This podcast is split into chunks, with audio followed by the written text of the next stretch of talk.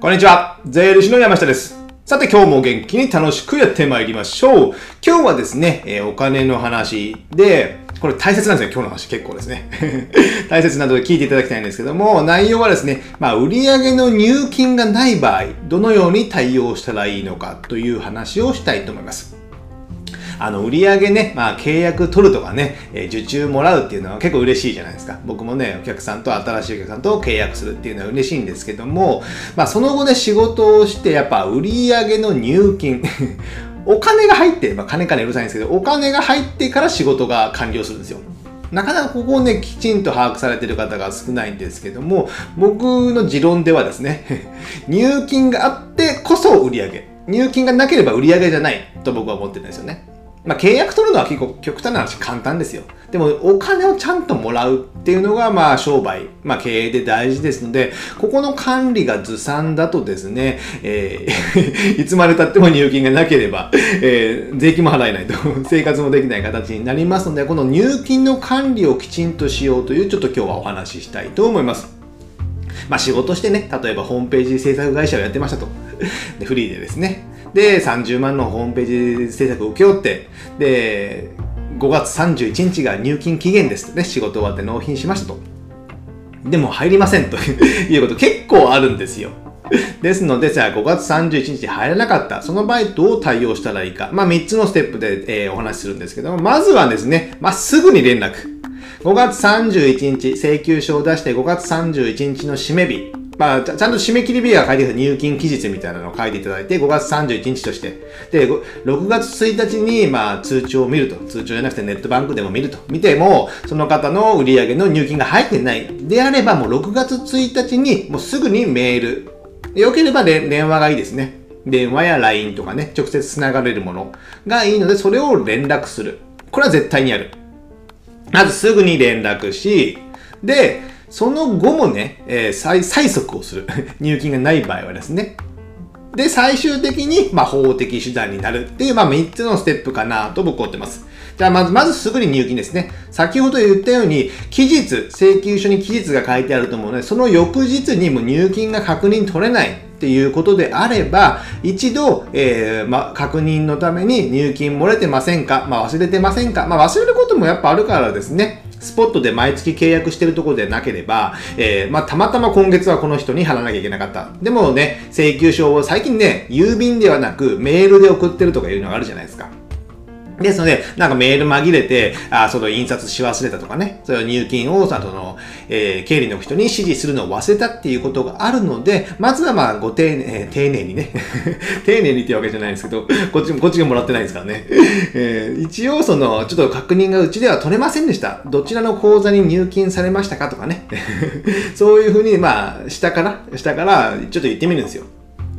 で、それでも、あれってなんかなかったと払いますとかね、えー、すぐ払いますだったらいいんですけども、それ以降でも入金がない場合で結構あるんですよね。ですので、まあその入金がなければ、いつ払っているか約束できないとかいうのであれば、まあ他の仕事もあるとすればですね、次の仕事があるとかね、継続で。そういった場合は、極端な話、仕事をストップした方がいいと思います。ストップした方がいい。やっぱお金もらってない、前の分のお金もらってないのに、次の仕事を進めるって、じゃあ次の仕事のお金をもらえる 可能性ってどうですか？なかなか厳しいですよね。ですので、まあ、仕入れ、え、売ってるとかね、物を売ってるとか、えー、まあ、サービスの提供でも僕らの仕事でもそうですよ。ですので、サービスとかコンサルのやつでも、やっぱ一旦そこで仕事はストップします。契約終わるのではなくて、その入金管理が、あ、入金がされてから再開しましょうみたいな感じで、えそれは言っておいた方がいいです。なんかね、仕事をもらってる側はね、なんか弱い立場みたいな感じになって、えー、そこをね、ダラダラ仕事してしまう方が結構多いんですけども、そうなるとね、えー、自分も嫌じゃないですか。精神的に。ね、なんかお金もらってなくて、えー、今仕事してて、じゃあ次お金もらえる 可能性あんのかなみたいな思ってしまいますよね。そうなるとやっぱ仕事にも支障が出ますので、ですのでそこはきっちり僕は伝えた方がいいのかなと思ってます。で、その後もですね、えー、催促。催促っていうのは、じゃあ5月あ31日まで払ってもらえないのであれば、じゃあ6月10日までに払ってもらえるんですかと。その辺の催促っていうのをどんどんね、追い詰めて、追い詰めては言えないですけど、していかなきゃいけない。これね、しつこいくらいが結構いいと僕は思います。まあ、しつこいと嫌がられるんじゃないかなと思うかもしれませんけども、嫌がれるって相手が嫌なことをしてるんですよね。まず最初は。入金の契約を守ってないってことだからですね。であれば、それはそのしつこいくらいやらないといけない。で、なぜかというと、やっぱね、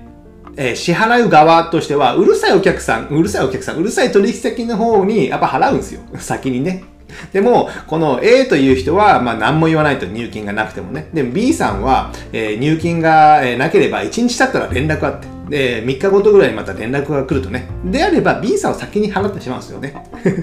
でもね、皆さんは B さんの方になっとかなきゃいけないんですよ。A さんの方にやってくれば、もう1ヶ月先とか伸ばされてしまって、万が一その取引先が、まあ、倒産すれば、回収できないんですよね。ですので、このはしつこいぐらいに結構言った方がいいと思います。で、まあ余談なんですけども、まあ自分がね、資金繰り苦しくなった時に、払う順番っていうのをね、えー、優先順位をきちんと明確にしておいた方がいいですよって言うんですけども、僕が教えているのがですね、まずは人件費。支払う時のですね、え優先順位。1番は人件費。あとは、え続いては2番目は仕入れとか外注とかの、まあ、仕事上の取引先、大きな取引先が仕入れ外注費。その次に3番目で家賃とその他経費。で、その後に4番目ぐらいにもう借入金の返済ですよ。銀行の。銀行の返済をもう一番トップに持ってくる経営者の方結構多いんですけども、それは誤りで、銀行は貸し、金貸すのが仕事ですよ。ですので、その人、その人は待ってもらったらいいんですよ。でも待ってもらうときには、例えばこの日に払えない。なのであれば、えそれは、ま、ちょっと払えませんと銀行にはね、一言事前に言う。後から言うのはでダメです。で、その事前に、えー、この日にはちょっと払えないので、えー、翌月のこれぐらいに払いたいと思いますみたいな感じで伝えるっていうのが非常に大切かなと思います。で、その後に、最後に、最後にっていうわけじゃないです。最終的に税金や社会保険料、こういったものを優先順位として考えます。で、この税金社会保険料も、これは払えませんと。今月の分ではちょっと払えませんっていうのは事前に言った方がいいでしょうね。で、いついつぐらいに払うのでとか、えその1週間ごとに10万円ずつ部分割で払いますとかですね。そういったことをきちんと事前に言う。この事前に言うのがどちらも大事ですね。事前に言わないとですね、やっぱね、何ヶ月かそれが続くと、まあ、差し押さえとかなったりすることもあるんですよ。まあ、国としてはね、え国や司法公共団体そういう権利が、差し押さえできる権利があるからですね。で、それきちんと言えば、税務署も怖くないんですよ、別に。なので、言わないからね、えー、だらだらなって差し押さえされたりとかね、えー、取引先の売掛金を抑えられたりとかする可能性がありますので、きちんとそこは言うってことですね。で、その、まあ、ちょっと余談は戻しまして、じゃあ最後に法的処理をする。あの、法的処理っていうのは、内容証明郵便を送るとかね、あんたにはこんだけの債債務がありますよみたいなね。これはまあ、法的処理でもないですけど、一応ちゃんと書類、証拠で残すとかですね。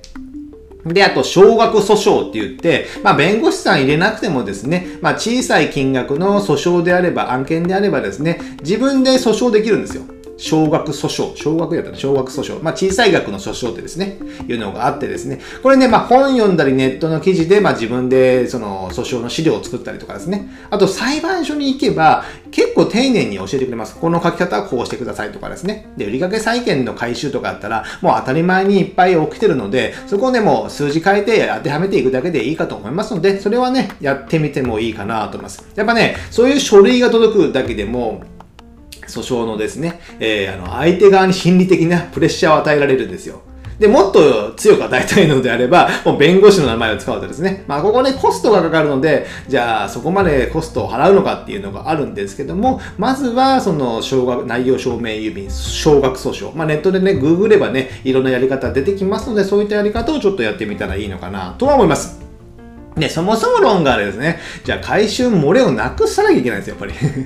なくさなきゃいけない。ですので、そもそも論で、まずはその、例えば先ほどホームページ作るとかあったじゃないですか。じゃあ30万円で受けました。じゃあ、契約時点でもう50%の15万円もらって、で、納品時点で最終の半分の15%、あ15万円もらうような契約にしておけばいいんですよね。そしたら、最悪その半分の15万は回収できてるじゃないですか。納品、あの、契約時にもらうからですね。そしたら最悪まあ50%回収してきたのであれば、まあ最悪いいかなぐらいの感じになるじゃないですか。万が一取り回収漏れてもですね。で、その時にやっぱ契約書もきちんと作っておくことです。契約書もきちんと作っておく。このね、日本人ってなんかね、えー、まあいい文化ではあるんですけども、まあ7で、あ口約束でやる。まあ口約束も契約なんですけども、書類上に残ってないんですよ。なので先ほど言ったように、その、え少少額訴訟ですね。裁判するときも、その、いつ契約したのかってわかんないですよね。で、いつ払う、えー、金額はいくらなのかって、口頭だけだとね、やっぱね、えー、言った言わないっていう世界になってしまうので、ですので、あの、契約書、紙で契約書をきちんと作っておく。今だったらクラウドで作ったりして、クラウドサインとかでですね、えー、できるものもありますので、契約書は必ず作った方がいいのかなと僕は思います。なかなかね、作る人少ないんですよね。で、あと、まあ、クレジットカードとかキャッシュレス、そういった支払いも対応しているとですね、まあ、それを半分だけ事前に払ってもらうとか、やっぱね、振り込みだとなかなか怖いので、まあ、クレジットカードで、まあ、URL 送って払ってもらうとかね。僕もね、この場にね、初めてね、PayPay でお客さんから払ってもらってね、数十万ね、あ、PayPay で数十万も払えるんだと思ってからですね、それで入金したりしたので、えー、スポットのお客さんとかね、えー、一時的に今回だけのお客さんとかいうのは、なかなかお客さんの、まあ、信頼性というわけじゃないんですけども、失礼な話ですね。なかなか怖いじゃないですか。ですので、訴状がわからないので、そういった場合は先にもらったり、そのクレジットカード決済を取り入れたりするのもいいのかなと思います。でですね、よくあるのがやっぱネット上で、まあツイッター上でね、仕事のやり取りをしたりする人も結構受けてたとかね、多いんですけども、なかなかね、顔を知らない相手にね、仕事をするので、僕はちょっと怖いのかなと思います。ですので、まあ、ネット上で受けるのもいいんですけども、まあ、できたらね、クラウドワークスとか、ココナラとかね、えー、ランサーとかいろいろね、そういうのありますよね。そういったのに登録してやるとかですね、えー、全然知らない人の仕事でなかなか受けづらいですね。僕は受けるのはいいかもしれません。あ、受ける、受けるのも嫌だな。頼むときはいいかもしれませんけども、ね、どっちも怖いですよね。えー、わからないですよね。ツイッター上で繋がってたとしてもですね。ですので、それはなかなかもうちょっと怖いと思うので、そういった、まあ、なんか間を通すようなサービスを使った方が、えー、お互いいいのかなと。仕事がちゃんと納品、頼む側も仕事が納品されない可能性があるんですよ。したら、先に半分払ってしまったら、えー、逆にね、損してしまったみたいなね。そうどどういう人かも全然わからない。契約書も作ってないとかね。そういうことになりかねますので、そのネット上での仕事のやり取りはちょっと注意していただけたらなと思います。じゃあ最後ですね、まとめますと、売掛金の入金がない場合は、1番目はすぐに催促する。で、2つ目はその催促もしつこくする。しつこくする。で、3番目はもう、その取引先とね、まあ、契約終わっていいのであれば、もう法的手段で内容証明郵便とかね、えー、そう、少額訴訟、あと弁護士さんに依頼してるっていうのも一つなのかなと思います。この辺ね、意外のね、え、泣き寝入りして回収しないっていう方も多いと思うんですよ。でもそんなことせずにですね、きちんと、えー、法的手段を取るっていうのは僕は大事なのかなと思います。そこでね、え、学ぶことによって、えちゃんと事前に契約書を作ろうとかですね、次の行動がやっぱ変わってくるので、非常に大事かなと思います。じゃあ最後にですね、え告知といたしまして、僕が Amazon の電子書籍の Kindle からですね、え本を出版しました。2冊目出版しております。絶賛発売中で、本の名前がですね、イケてる決算書いけてる決算書ということで、あの、本の内容はですね、中小企業、小さな会社の決算書の基本的な考え方。